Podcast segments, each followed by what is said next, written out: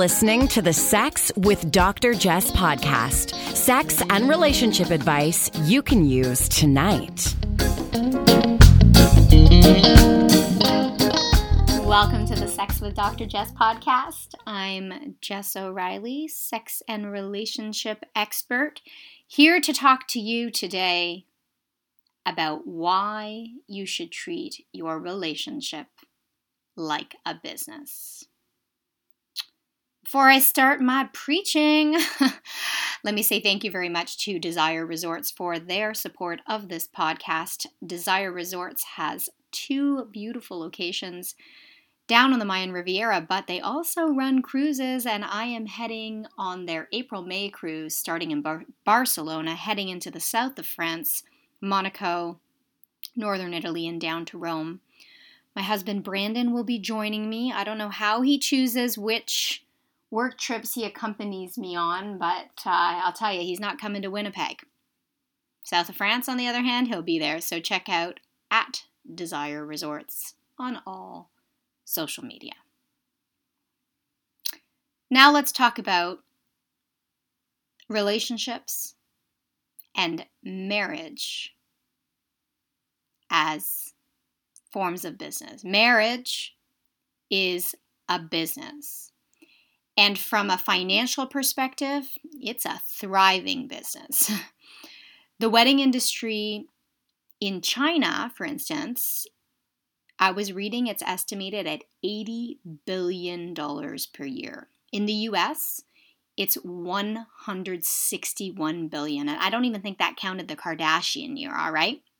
Globally, our annual investment in tying the knot is apparently over 300 billion and growing.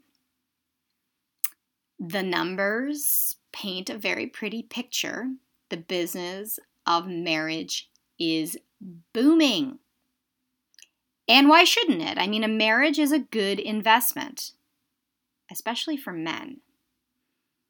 Married men earn 11% more than single men working in the same roles. And both men and women reap benefits from marriage, including a 17% risk of certain cancers, 12% lower rates of cardiovascular disease, longer lifespans, and the list of health benefits apparently goes on and on.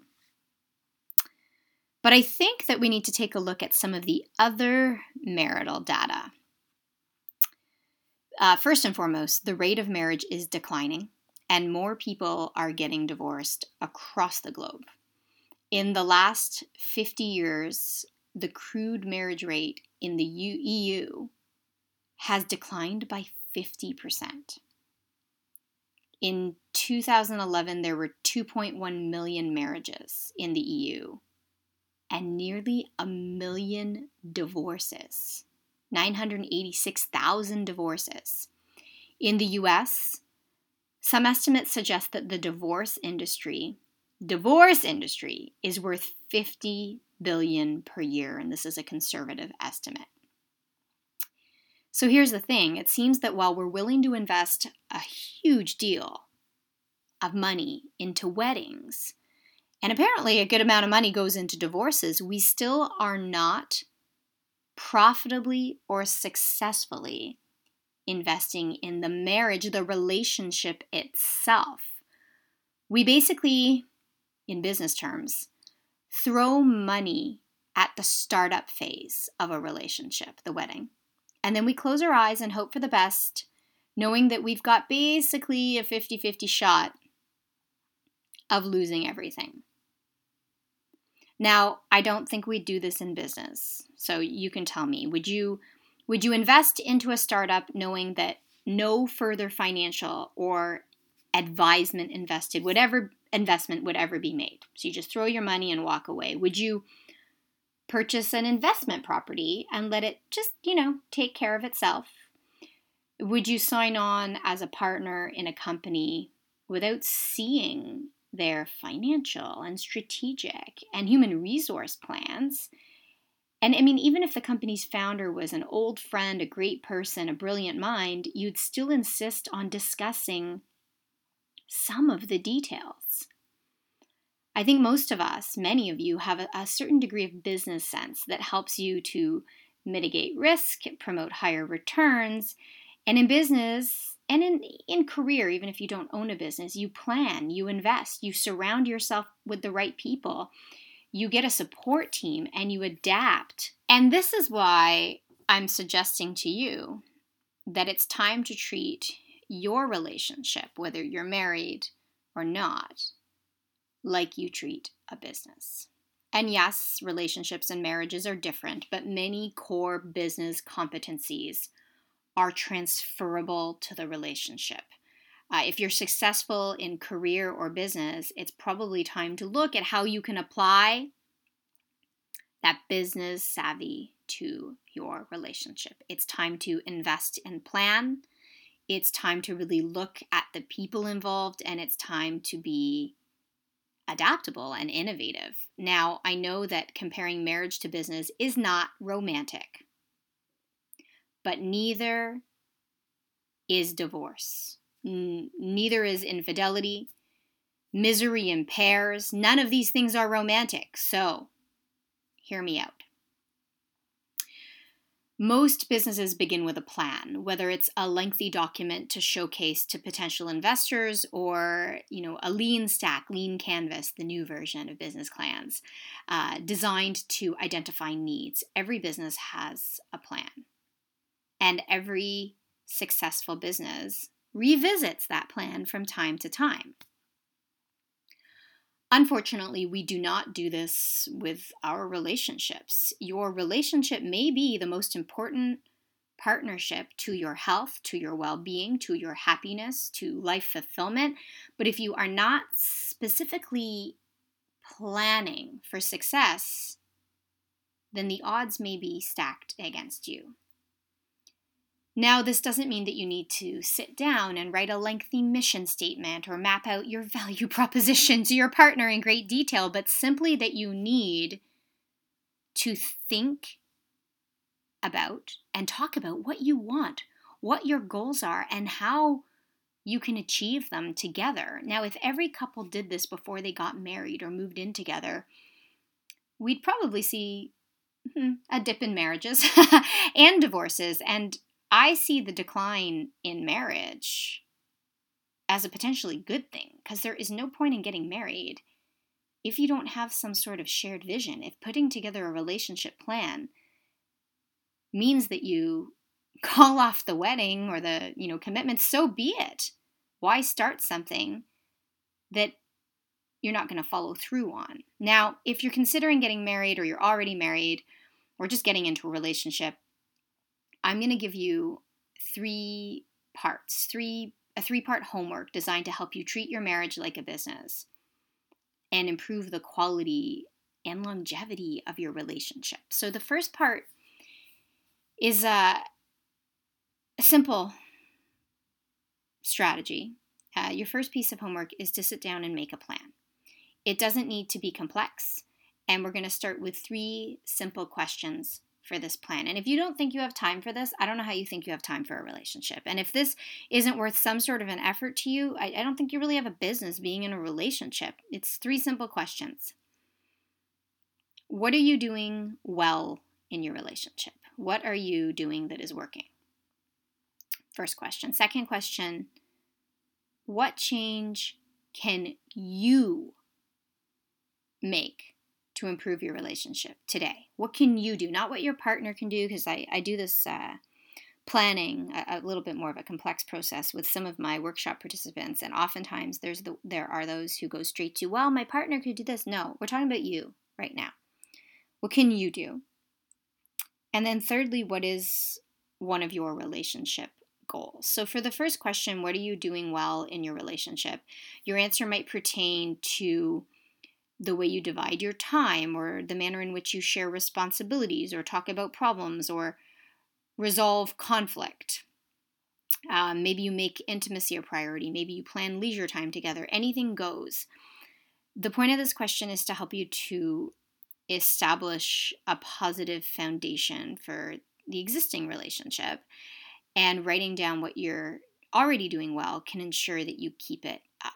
So figure out what you're doing well. And over time, of course, you can keep this as an inventory and continue to add to it. And I do find that a lot of us really struggle to identify our strengths in relationships. And this isn't just a matter of humility. I think it more has to do with the fact that we don't think of our relationship in, in kind of concrete terms. We don't think, what is going well? What am I doing well? And if you can't identify what you are doing well, it's difficult to build upon it. It's difficult to ask for the appreciation you deserve, and it's it's difficult to keep it up.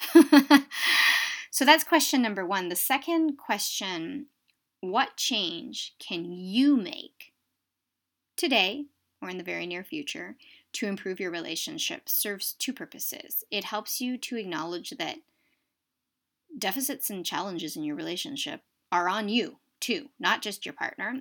And secondly, it requires you to look at specific behaviors as opposed to global ones. Now, this means that you're going to make specific and not general commitments. So, for example, rather than saying, okay, what can I do better? I can make more time for my partner. Okay, making more time for your partner is too broad. It's it's a nice goal, but it's not, you know, a specific strategy. So rather than saying that, you might say, all right, I commit to carving out 20 minutes of time for my partner this evening. Technology free, phone in another room on another floor if you have multiple floors in your house, just to hang with my partner, 20 minutes. Or you might say, okay, I don't do little things to make my partner feel important. So tonight I'm going to bring my partner a drink in bed to show them that that I care. So when you make global commitments, broad commitments like I'll spend more time with them or I'm going to do more thoughtful things, you're less likely to follow through. But when you pick small, manageable, action focused items, you're more likely to deliver and, of course, reap the benefits of doing so. And I often talk about the fact that grand gestures really don't compare to everyday thoughtfulness. So if you can't make 60 seconds a day to do something thoughtful for your partner, again, you really shouldn't be in the business of marriage. Switch businesses. um, now, the third question in the marriage plan is probably the hardest to answer. And this is something sometimes in my workshops we flesh out in much greater detail, but I want to make it manageable and doable for you at home listening today. The third question is what is one of your relationship goals? So, do you want to retire early together? Do you want to have more sex? Do you want to resolve an underlying source of resentment? Do you want to address issues with your extended family together? Do you want to better divide household responsibilities? Is your goal more broad, like, I just want to be so in love in 30 years that we still hold hands while we're shopping? Uh, maybe you want to have another child. And even though this question is more abstract, it's still highly relevant. Uh, research suggests that couples who create shared meaning, and goals are a part of this, this shared meaning, are more likely to have lasting, satisfying relationships. So think about answering these three questions, having your partner answer them, and then coming together and discussing a little. Now, this is again a, a kind of summarized version of what we do in our marriage as a business workshops, but it's really useful because most couples haven't sat down and formally discussed, you know, what are our strengths, where can we improve, and what are we working toward? Maybe you're just working toward maintaining the status quo. Maybe things are really good and you want to keep it up. And in business, if you're doing really well, you don't just, you know, close your eyes and say, well, we're doing good. We don't want to grow. We don't want to innovate because we know it's innovate or die. So, three simple questions. Uh, they're not a full relationship plan, but they're a start. And if you only completed these three questions and revisited them once or twice a year, you're ahead of most couples and perhaps more likely to fall into the slightly more than half of married couples who won't get divorced. Now, other business principles, going back to marriage as a business or relationship as a business, uh, other business principles that go hand in hand with planning can also be applied to the marriage, including one that I think is very important scheduling check ins, either monthly check ins or setting an agenda for tougher conversations, writing down the the outcomes of your conflicts, right? So, what did we come up with? What did we stumble upon? What did we decide or discover in, in this fight? And, rec- and then also recording action items that are designed to improve your relationship. And you do this in business, right? If you run into a problem, you have a really specific st- strategy session to address it. And you don't just walk away and say, okay, I feel better. No, you, you write down what the outcomes are and any of the associated action items. So why not in relationships? And again, if you think it sounds romantic, just rest assured that relationships don't last because of romance. um, they last because of hard work, and planning is a part of that. So if it sounds formal and unromantic, uh, just remember your relationship is not predicated upon romance. If it is, you're in trouble because those romance and uh, passion chemicals wear off after six to 12 months, as you probably know from my earlier podcast on passion in relationships. And as unromantic as it may be, writing down goals and agreements reduces the likelihood of miscommunications and increases accountability and your chances of following through. So that's the first tip. The second business principle that I think you can very effectively apply to marriage has to do with people. In business, you surround yourself with the best team, whether they're coworkers, staff, a management team, a, a board of directors, and relationships require the same. It's not just about picking the right partner, but building out the entire team from support staff like, you know, teenage babysitters in the area to in laws, to friends, neighbors, and your social circle, we have a rich body of research that continues to emphasize the value of social bonds to our health, to our income, and to our happiness. Now, in, in picking the right partner, you probably already know, I believe we need to let go of romanticized notions of soulmates. Soulmates are something you become not something you find. Compatibility takes work, it takes nourishment, it takes investment. Just as you invest in your team at work, in your career, in your qualifications, you maybe go back and take courses. Same thing, so too do you need to invest in your partner and yourself. Uh, in, in business, there is a reason you offer positive feedback, constructive criticism evaluations and incentives, even to your team based on performance. And fostering a happy home is much like cultivating strong workplace morale or corporate culture. Your staff will never know that you're happy with them, or you never know that your you know, boss is happy with you unless you hear it, unless you tell them. And the same goes for your spouse compliment your partner, praise them, reward them. Uh, though feedback, of course, in a in a loving relationship is different than feedback in the workplace, the rewards are even greater. I was reading about this research in Japan and the U.S. suggesting that the human brain's response to a compliment is even stronger than it is to a cash reward. So even if you've taken the most basic of motivational management courses, you already know the advantage of articulating value and gratitude in the workplace. And the same, of course, applies at home. It's your job to make your partner feel appreciated and important. These are universal human needs. And as such, they're the cornerstones of every happy marriage. Now, I like solutions that are quick and painless, but more importantly, I like things that are doable. So I try and keep most of them to a couple minutes, 60 seconds or less when possible. So the second piece of homework, the first was doing your relationship plan. The second is to simply tell your spouse why you appreciate them. Every single day, maybe every morning before you brush your teeth. It takes less than a minute. It can take 10 seconds, and it has this exponential impact as long as you mean it.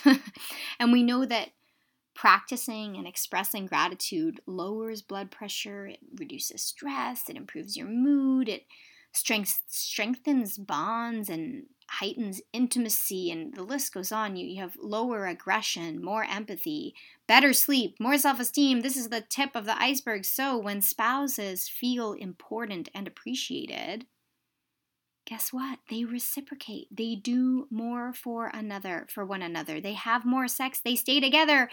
And this is easy. So, I want you to express to committing.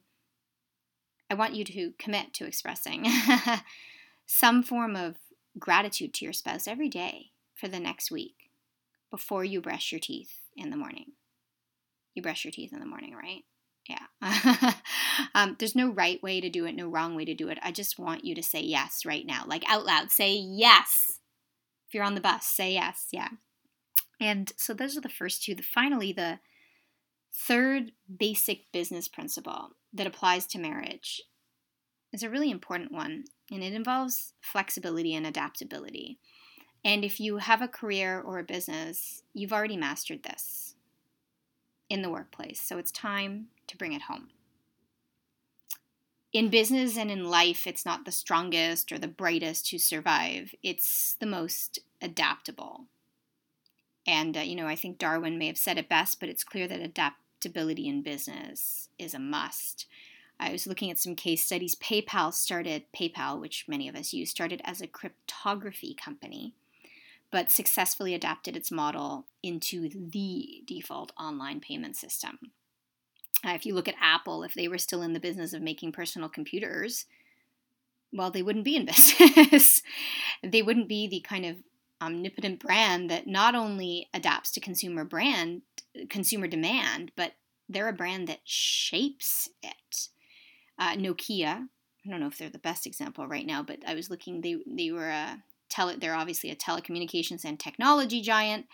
They started as a pulp and paper company, but had to embrace digital technology as early adapters, and at the time avoided going the way of most paper mills. And we, we all recognize brands that have struggled to adapt and paid the price. So look at Kodak, Blockbuster, uh, Dell, Research in Motion, sorry, Canada, Oldsmobile, they're trying to come back. But I mean, ultimately in business, we know that it's adapt or die, and the same applies in relationships. Adaptability is it's a must by the virtue of marriage's inherent longevity. Over time, you will change, and so will your spouse. Children, moves, new jobs, changes in health, the loss of loved ones, all of these are going to shape changes in your relationship, and your relationship will be the first to feel the effects. So I often hear spouses complain that, oh, my husband has changed or my wife has changed, they've changed, lamented as though it's inherently bad, and it's not. What it is, is inevitable. Change, as we know, is the only constant. And this is where your competencies in both planning and adaptability will come in. So, check ins, I mentioned having a check in. Uh, check ins can help to assuage the challenges associated with big changes in life. It's too easy to let our lives go on without talking about our greatest fears, our hopes, our vulnerabilities. We're too busy talking about who's going to pick up the kids or or you know who's going to pick up milk to dig down and really share our most intimate thoughts and check-ins your third piece of homework create a mandatory discussion about the big issues if you could check in with your relationship three times a year you'll likely find yourselves arguing less and probably dealing with less resentment and connecting more deeply so this is how i structure the relationship check in. Um, first and foremost, you go someplace nice if you can. Like maybe you go to brunch, maybe you go to dinner. Do something and go someplace you wouldn't normally go. Um, don't talk in your bedroom. So find the right location.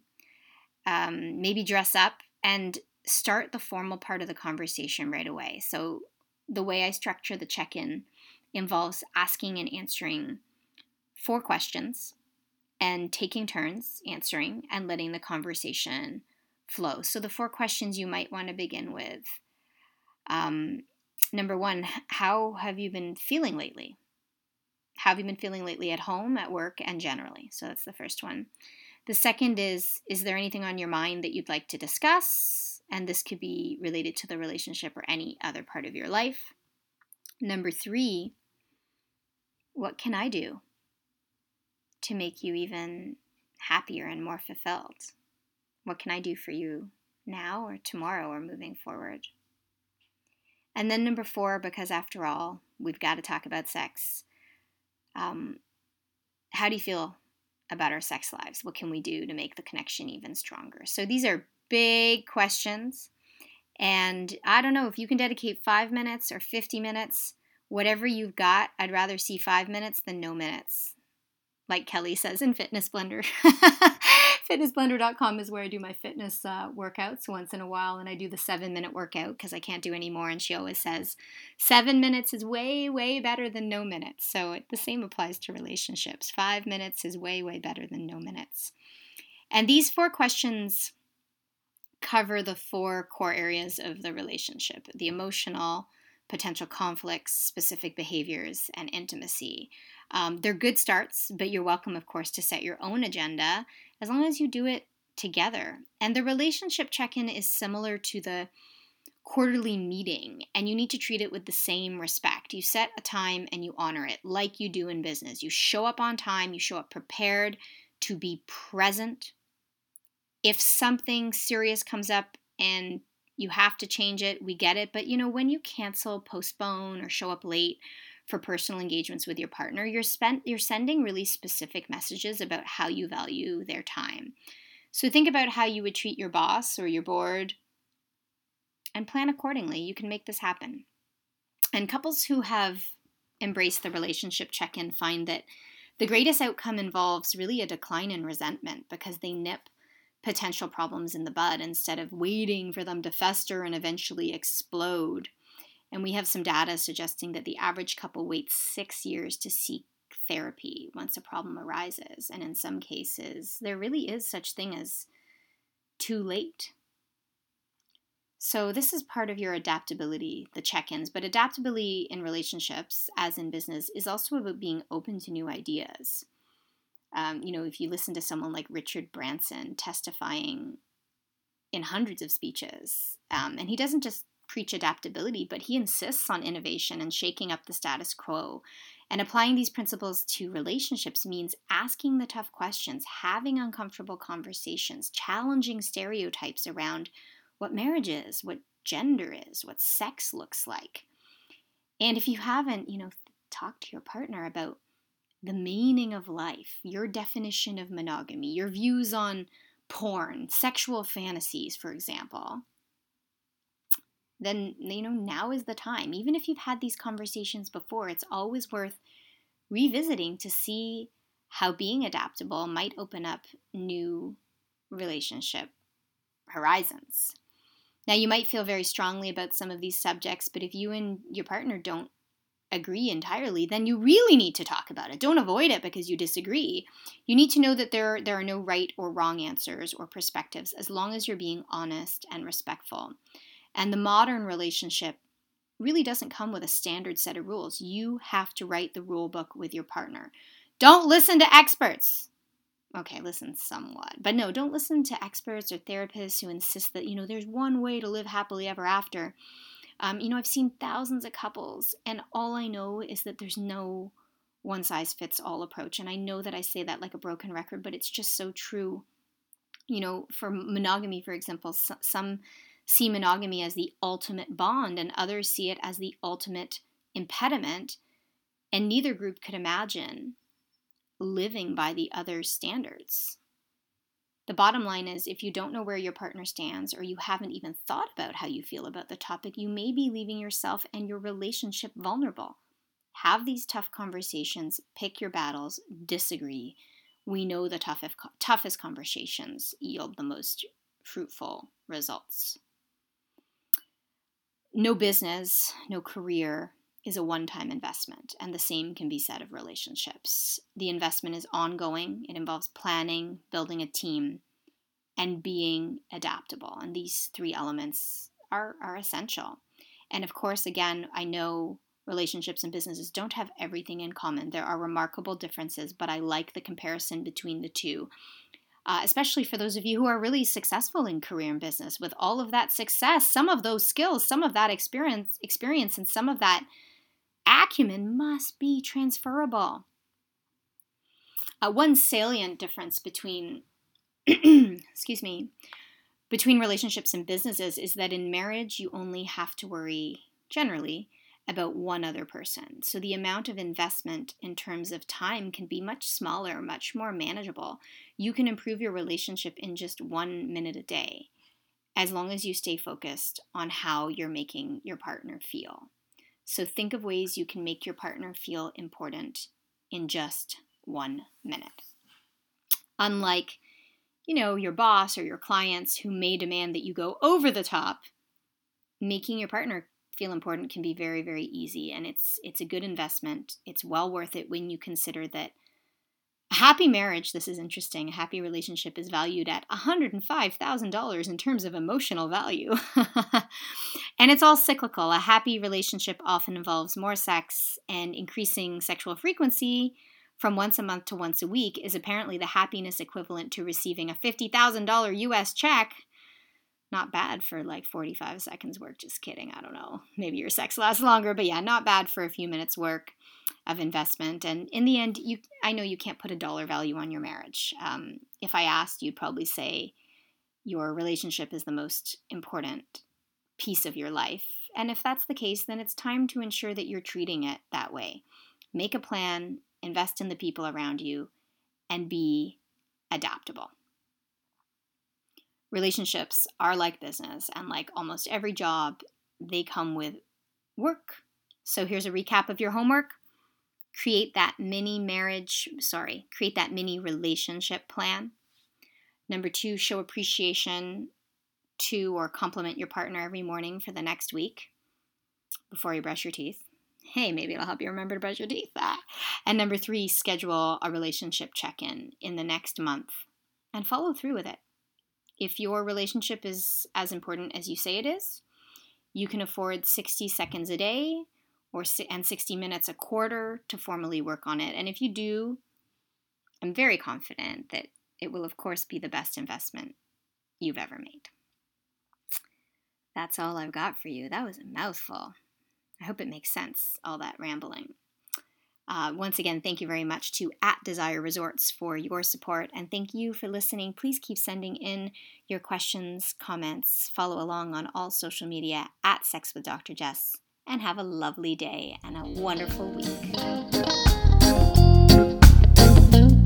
You're listening to the Sex with Dr. Jess podcast. Improve your sex life, improve your life.